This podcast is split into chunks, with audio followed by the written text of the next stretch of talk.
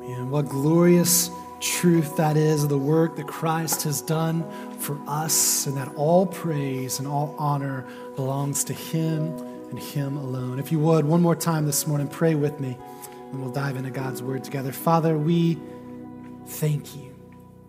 We thank you for the promises that you have made for us, and Father, that the hope that we have that is found in Christ.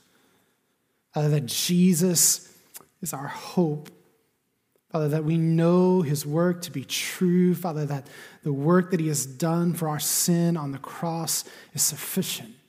Father, that he has been risen victoriously over sin and death, that we too would have life in him for all who would believe. Father, I pray that that gospel truth would just ring true in our hearts this morning. Father, we confess again that we are in desperate need of you. And so as we open your word, I just ask, Father, that we would hear from you and that your spirit would just move in our hearts. Father, we don't need to hear anything I have to say. Father, we need to hear from your word that you have spoken to us.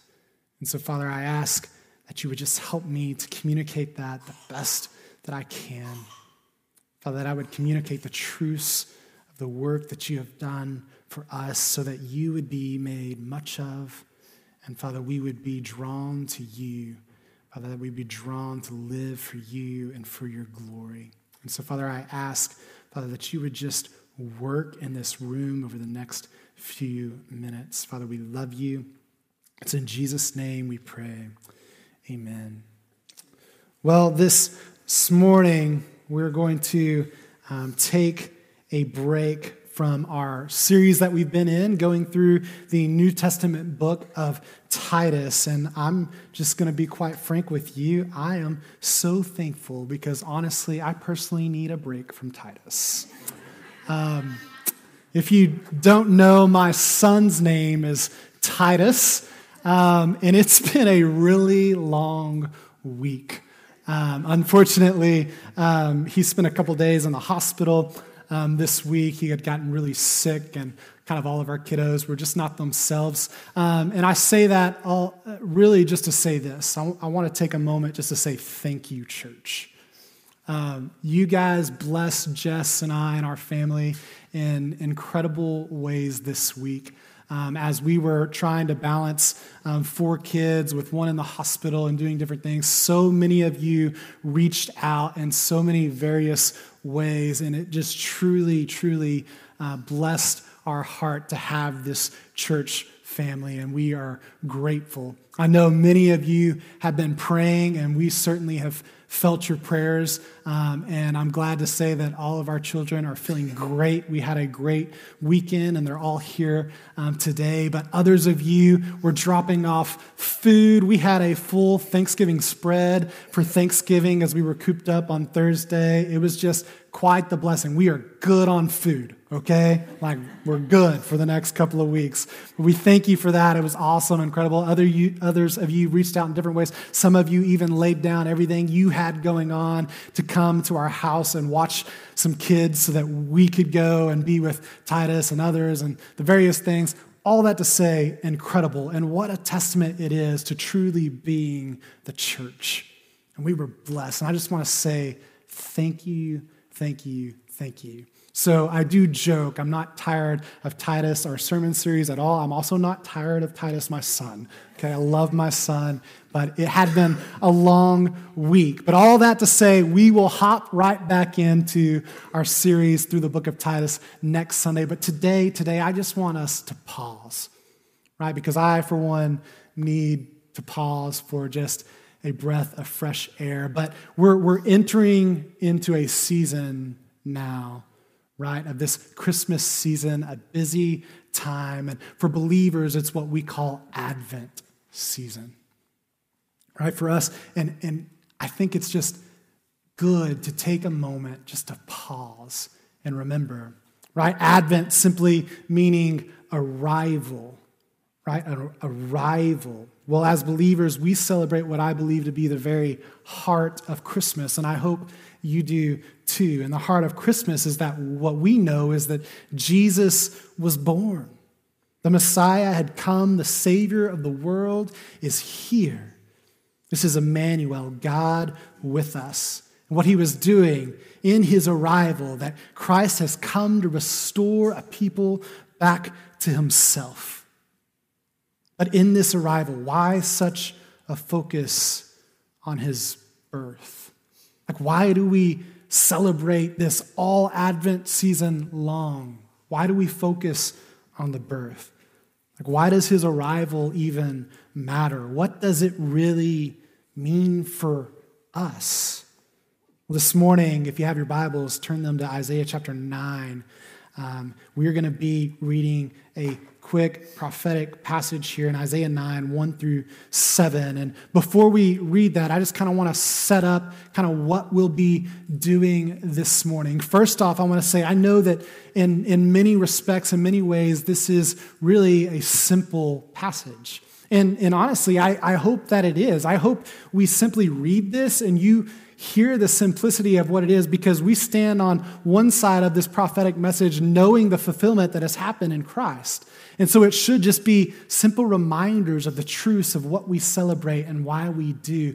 But in that, I, I hope that you will pause long enough for his word and this truth that we know to be in this arrival, that you would pause long enough just to hear this in a fresh way, to hear this in a fresh way, and that you would hear and understand the hope that we have this season.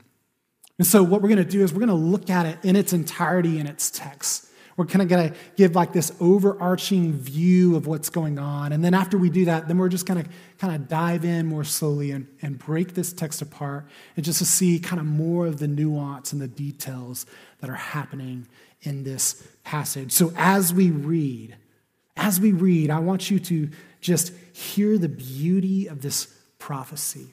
I want you to see the reminder of how, really, even in this text, this simple seven verses here will show us how the entire Bible works to just scream the name of Jesus. That everything from cover to cover points to Him who is to come. Like everything is about Jesus. And I want you to feel the anticipation of His coming. I want you to feel the anticipation that is there. And I want you to see how everything is fulfilled through this promise. Everything is fulfilled in Jesus. And we should look at how his arrival, he's making all things new.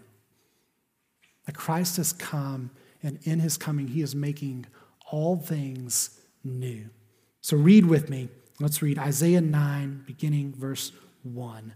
But there will be no gloom for her who was in anguish.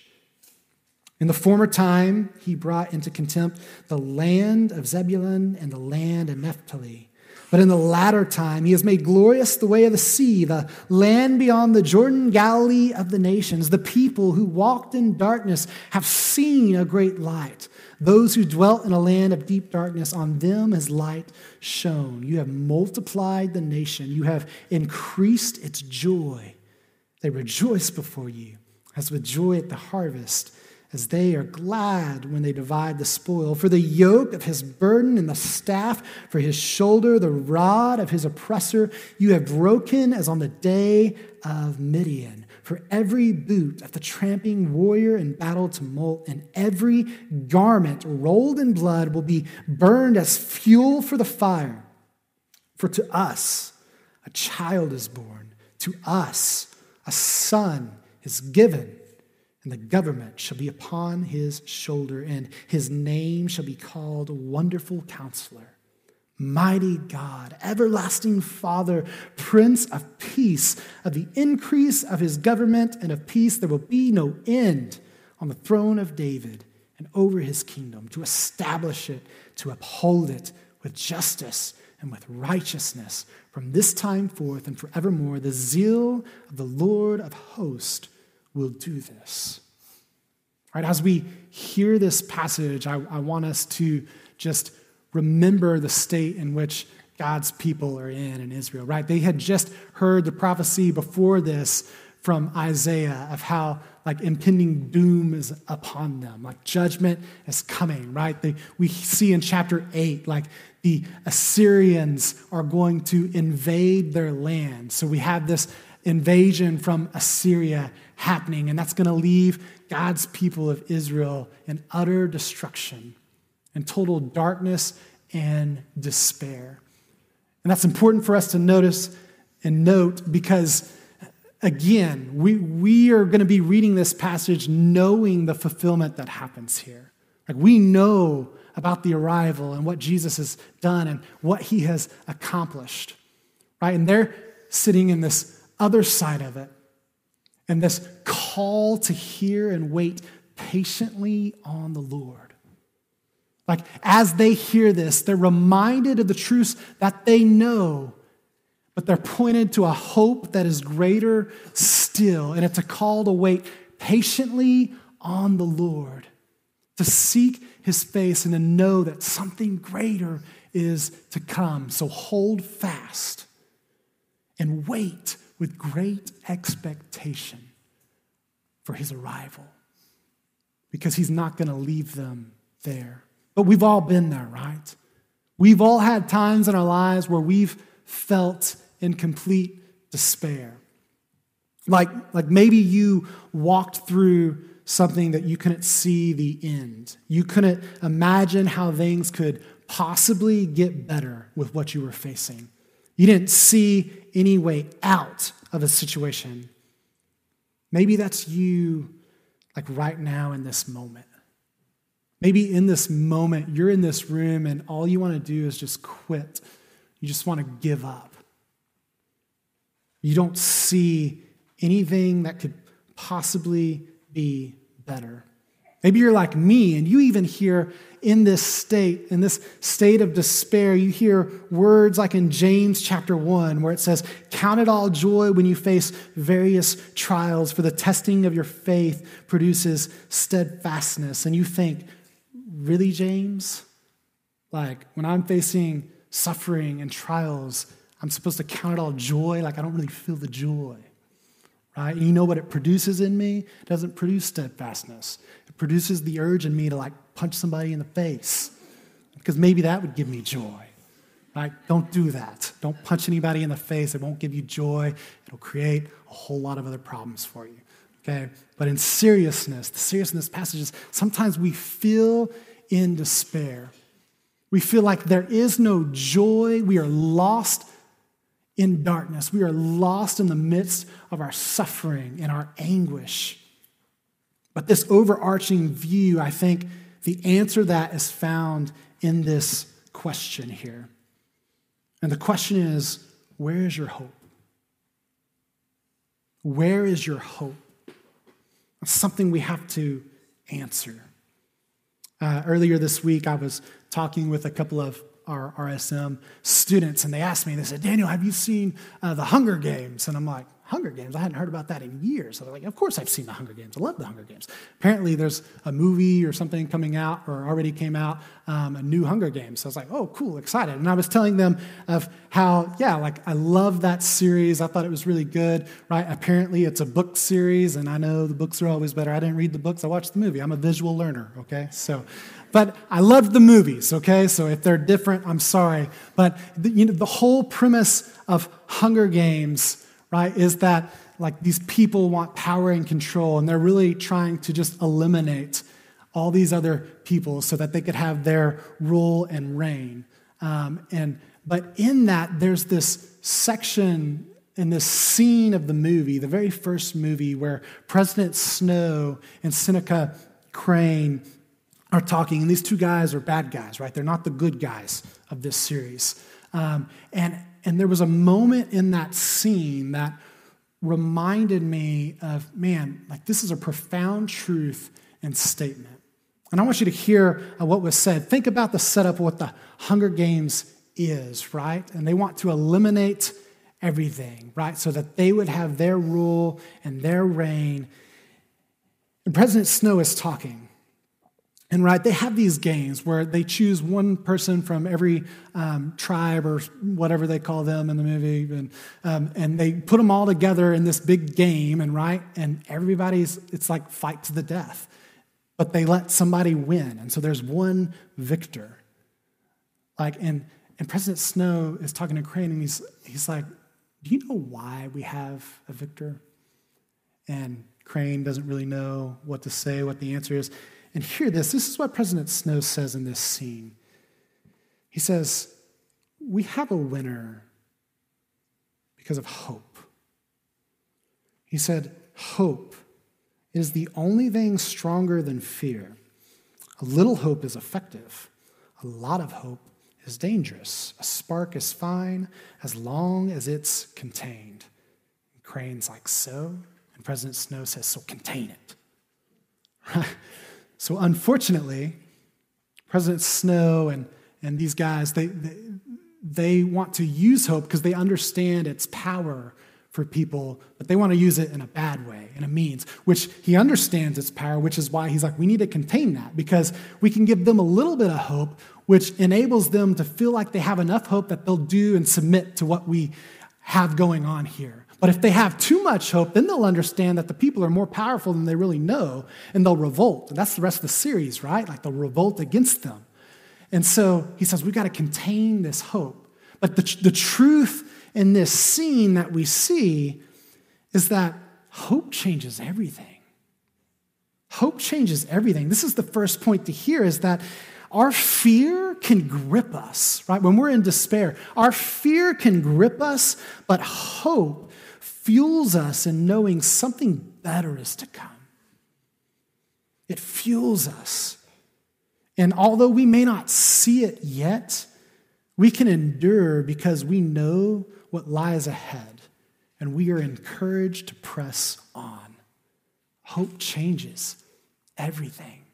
So when you're in despair, the question is where is our hope? Because hope will fuel us to go on, hope will fuel us to endure what we're is so that we would know that there is a greater joy even still.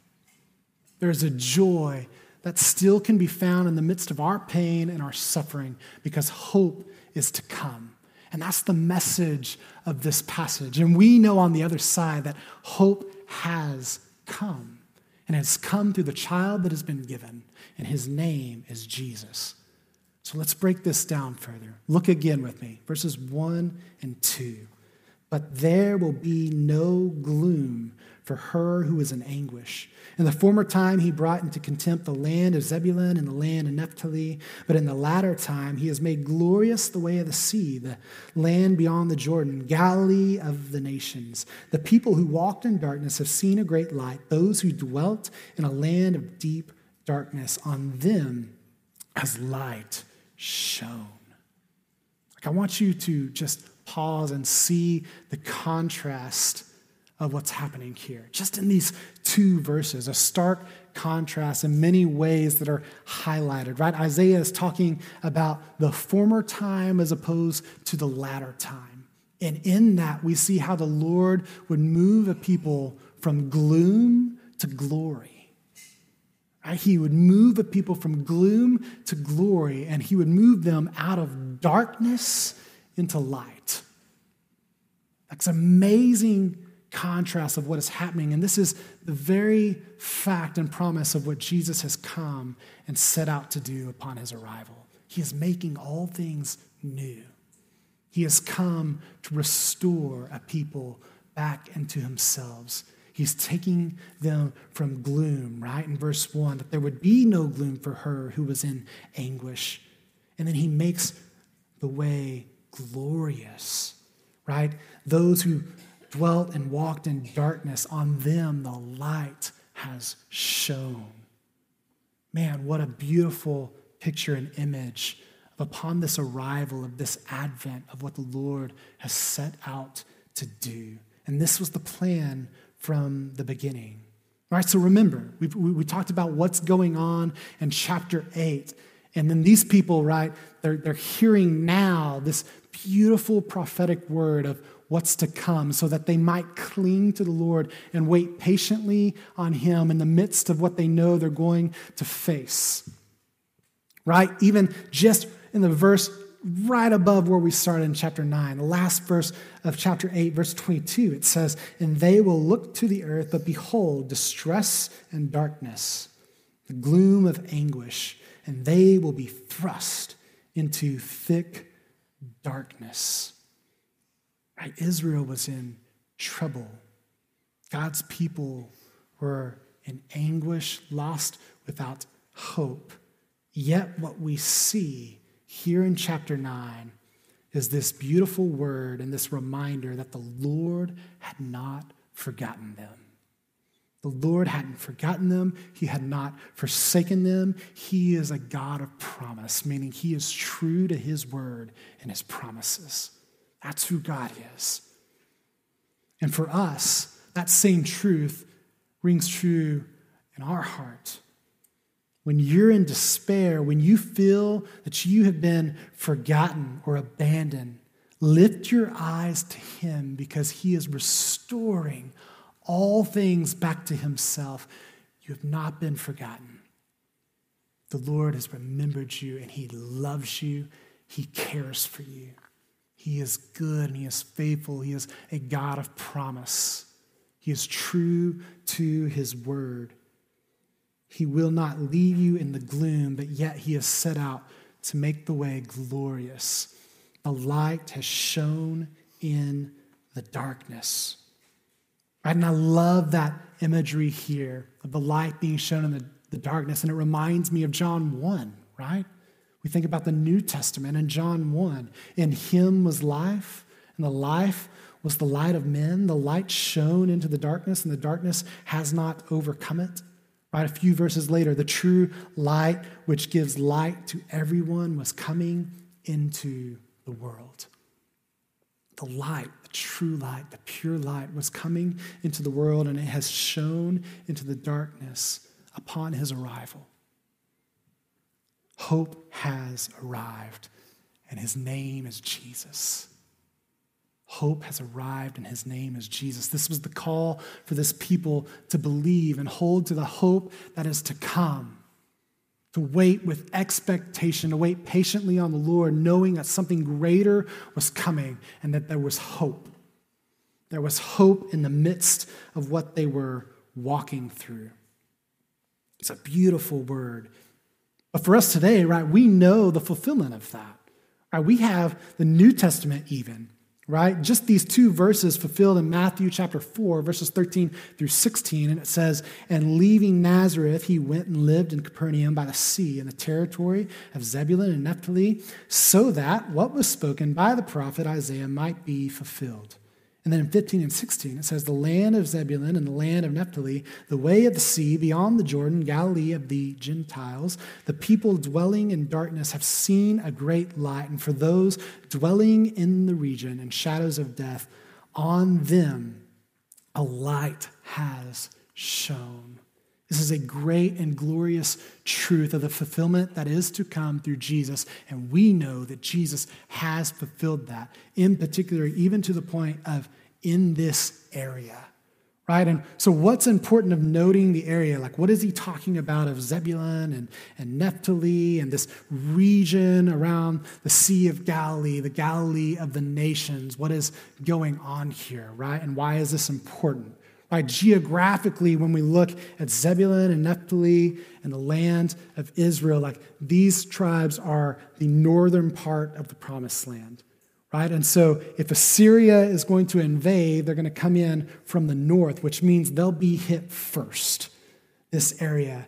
And being hit first, there will be total destruction and gloom and anguish. Right? There will be darkness. It will be destroyed.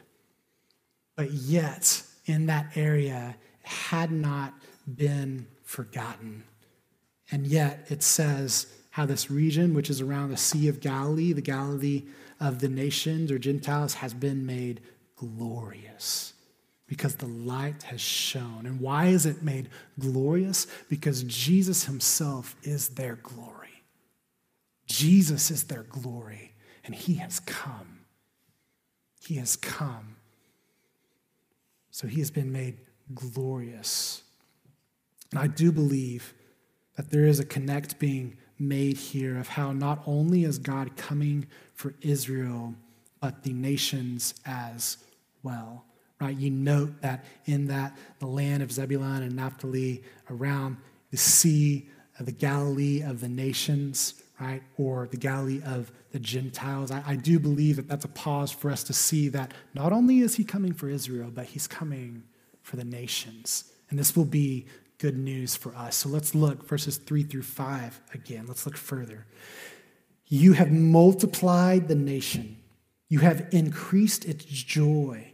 They rejoice before you as with joy at the harvest, as they are glad when they divide the spoil. For the yoke of his burden and the staff for his shoulder, the rod of his oppressor, you have broken, as on the day of Midian for every boot of the tramping warrior in battle tumult, and every garment rolled in blood will be burned as fuel for the fire.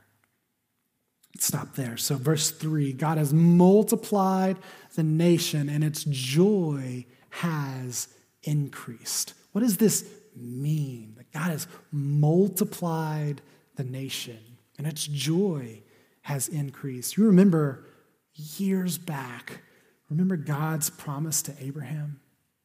God's promise to Abraham that he would be the father of a multitude of nations.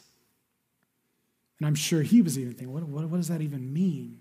And not just the father of Israel, he would be the father of a multitude of nations, meaning somehow Israel would become a multitude of nations. I believe what's happening is in this, God is opening the way from the beginning, what was a part of his perfect plan.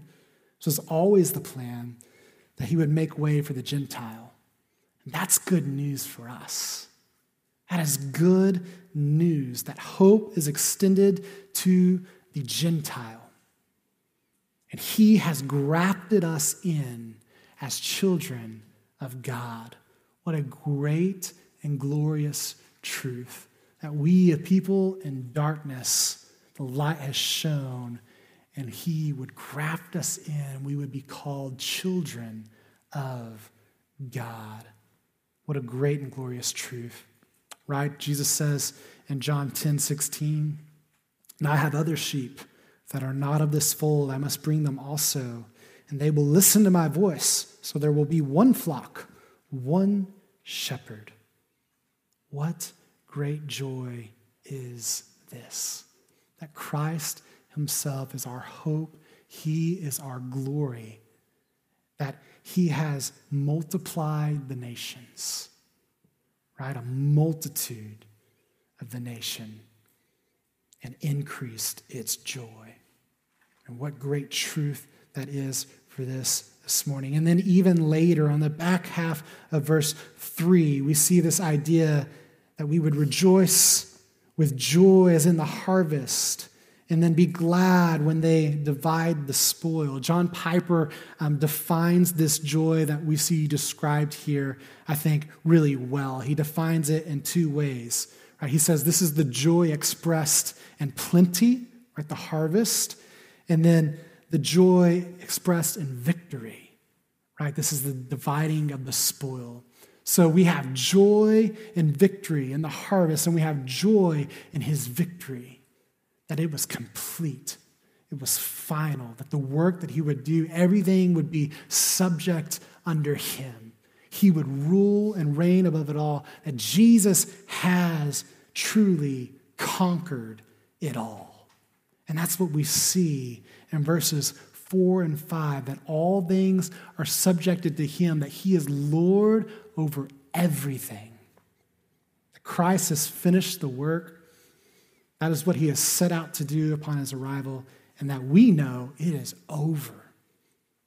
And I love the note that we see even on the back half of verse 4 here, and it says, right, as in the day of Midian.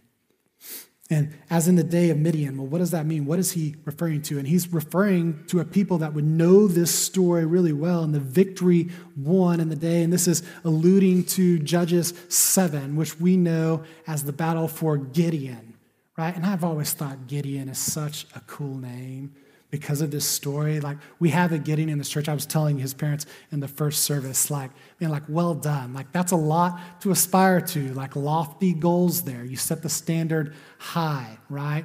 And I get that because my parents chose to name me Daniel, right? So I had a lot to aspire to and live up to.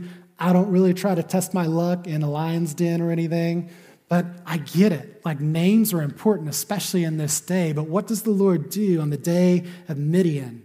Right? God shows his power and might by delivering the Midianites into the hand of Gideon with just 300 people. It was to show his power that they were completely dependent on the Lord, that the Lord has won his victory. And ultimately, it points to show us, man, that the victory that we will have complete in Jesus Christ, that he has conquered everything. Again, even in this short passage of scripture that we see in Isaiah 9, 1 through 7.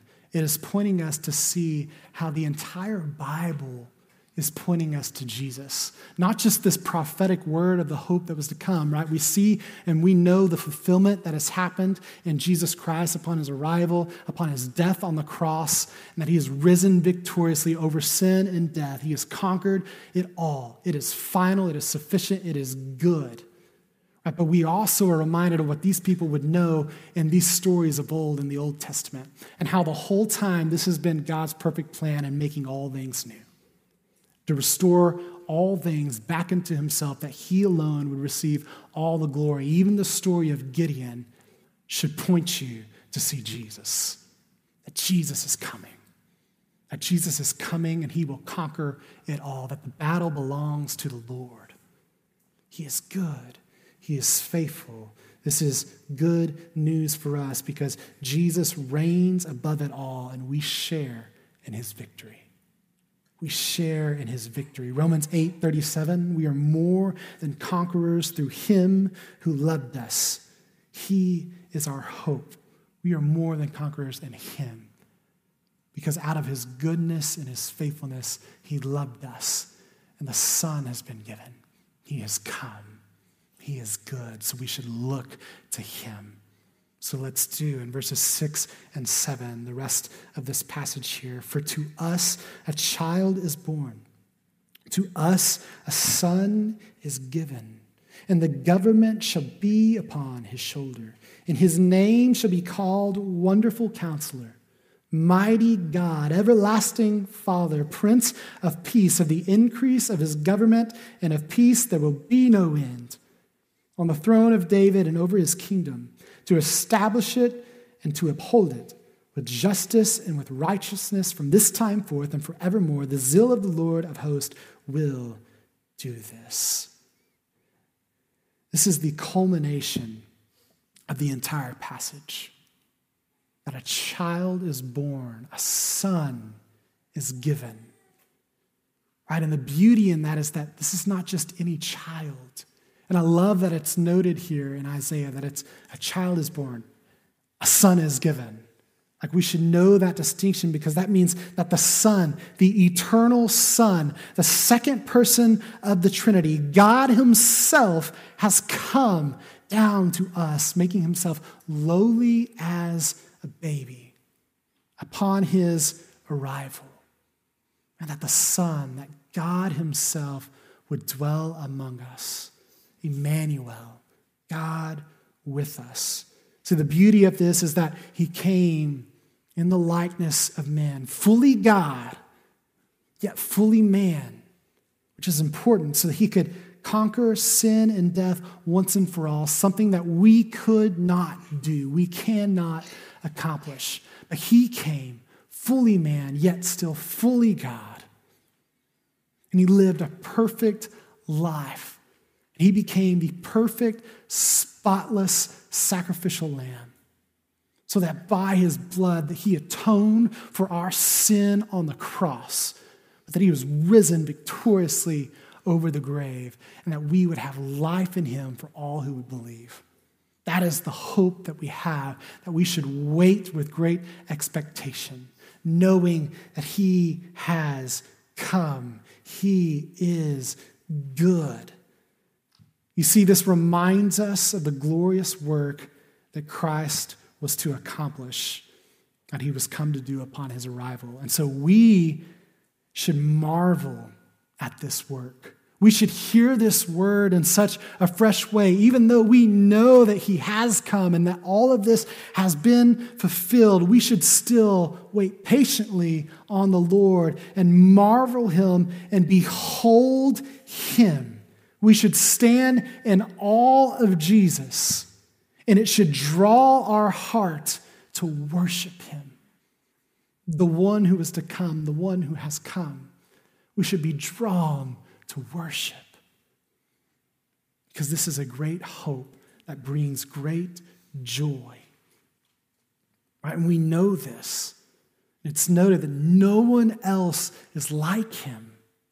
Nothing else is remotely close to Jesus and who he is and what he's done. There's nobody like him. And I love the descriptions that we are given here. And he should be called what? He is our wonderful counselor. what does that mean? He is wise. There is no counsel that is greater. Right? He leads and he guides us. He is all wisdom. He is the wonderful counselor. Look, I believe in counseling. I think counseling is a great thing. But if you're receiving any counsel from anything that is apart from the wisdom that we know of in the Lord, it's not good counsel. Any counseling that you receive should be counseled through the lens of our great and wonderful counselor. He is wisdom himself, he is wise. He's the wonderful counselor. He is our mighty God. He is strong. He is all powerful, able to do what we could not. He's the mighty God, the one who reigns above it all. All power and dominion belongs to him. He is the King of kings, the Lord of lords, the mighty God who has done the work for us all power. He is our everlasting Father. He is wisdom, He is mighty, but yet He is also compassionate and kind. Christ is an everlasting Father for us. Right? He cares and loves us. Right? That idea that He has grafted us in. Right? This receive this spirit of adoption. Right? That we are called His children that he has not forsaken or abandoned us, that he loves us, and that he himself has come out of his love, out of his compassion and kindness to restore us back to himself, to reconcile all things back to himself. He's the everlasting Father, but he's also the Prince of Peace. He's Immanuel, God with us. And he is who our hope resides in because he lifts us from our despair. He gives us the hope that we have to press on, to persevere. He is our peace. Even when we don't understand it, even when we don't know why we're having to endure the things we do, He is peace beyond understanding. That's who He is. And so we can persevere and we can also, as James said, count it all joy because we know of the work that Christ has come. He is wisdom, He is all powerful, He is the everlasting Father, compassionate and kind, who loves us, and He is our peace. Nothing is outside of His rule and reign, and He will reign forever. Nothing is outside of His rule and reign, and He will reign forever. Right? It says the government shall be upon his shoulder. Of the increase of his government and of peace, there will be no end. There is nothing outside of his reign and rule. And in his rule is one of goodness and kindness, of justice and righteousness that he has come to establish from this time forevermore. And that is our hope eternal. And that we have the one who reigns and rules above it all, and he will reign forever. And that ought to draw us to him, to worship him, and to proclaim this goodness, to know that he alone is good, he alone is faithful, he is worthy of it all. So we should behold him and marvel in the work that he has done. So let me ask you again where is your hope? Who do you look to when you're in despair? Isaiah spoke this prophecy for a people so that we would, they would believe. It was a call to wait patiently for the Lord, knowing that He was to come and He was better. In church, that same call is true for us. Like we bear witness to the fact that Christ has come. We have seen his glory. We know that Jesus was crucified on the cross, but resurrected three days later, and sin and death have been defeated. Do you believe? Could you pause this Advent season and ask yourself, Do I believe? Do I know this hope that has come into the world? And do we wait patiently? On the Lord. Because the truth is that there's a second advent. There's a second advent. As we celebrate through this season, we look to Him and we wait with great expectation, just as this people did, because Christ has come. He lived, He bled, He died, He is risen, and He is coming again. He is coming again for His people. And so we wait patiently on the Lord until he calls us. Be reminded of what he has done, and we live for him and his glory. He is making all things new. He is the God of restoration. And we are reminded that we have not been forgotten. So if that's you today, know that you have not been forgotten. You are loved. Lift up your eyes to the one who himself has reached down to you to pull you out of the pit. He himself. And whatever you may be walking through, there is hope. Even in pain and suffering, there is joy greater still. There is peace even when we can't see it. His love has been shown through the child that was born and the son that has been given. So cling to Him this Advent season. As we enter into this season, cling to Him and tell others of His arrival so that others too may hear and believe. He is our hope, He is our Redeemer, He is our salvation. Let's pray. Father, you are good. You alone are faithful. You are worthy of it all. And so, Father, we thank you. We thank you for the truth of the gospel. Father, that we know this to be true. Father, that you are a God of promise, that our hope resides in you. So, Father, we ask that you would just move in our hearts and that you would draw us to yourself and that we would be reminded of these simple truths of your word that you have come that you were Immanuel, God with us. So, Father, I pray for the wondering heart in this room. I pray for the wondering heart, Father, that they would be drawn back to you. Father, that they would know and understand the grace that you have lavished upon us out of your love. And Father, that you bring us from death to life. Father, you bring us out of gloom into glory. You've made the way glorious in our darkness that the light has shone. Would that be true in our heart? Father, would we believe that the Son has come, that Jesus has been given, the work he has done is good and sufficient. So we hold fast to him. Father, proclaiming its word and the hope that we have to a world that is lost around us so that they too would hear and believe Father, we need you. Father, move in us. May we be a people who would live this truth.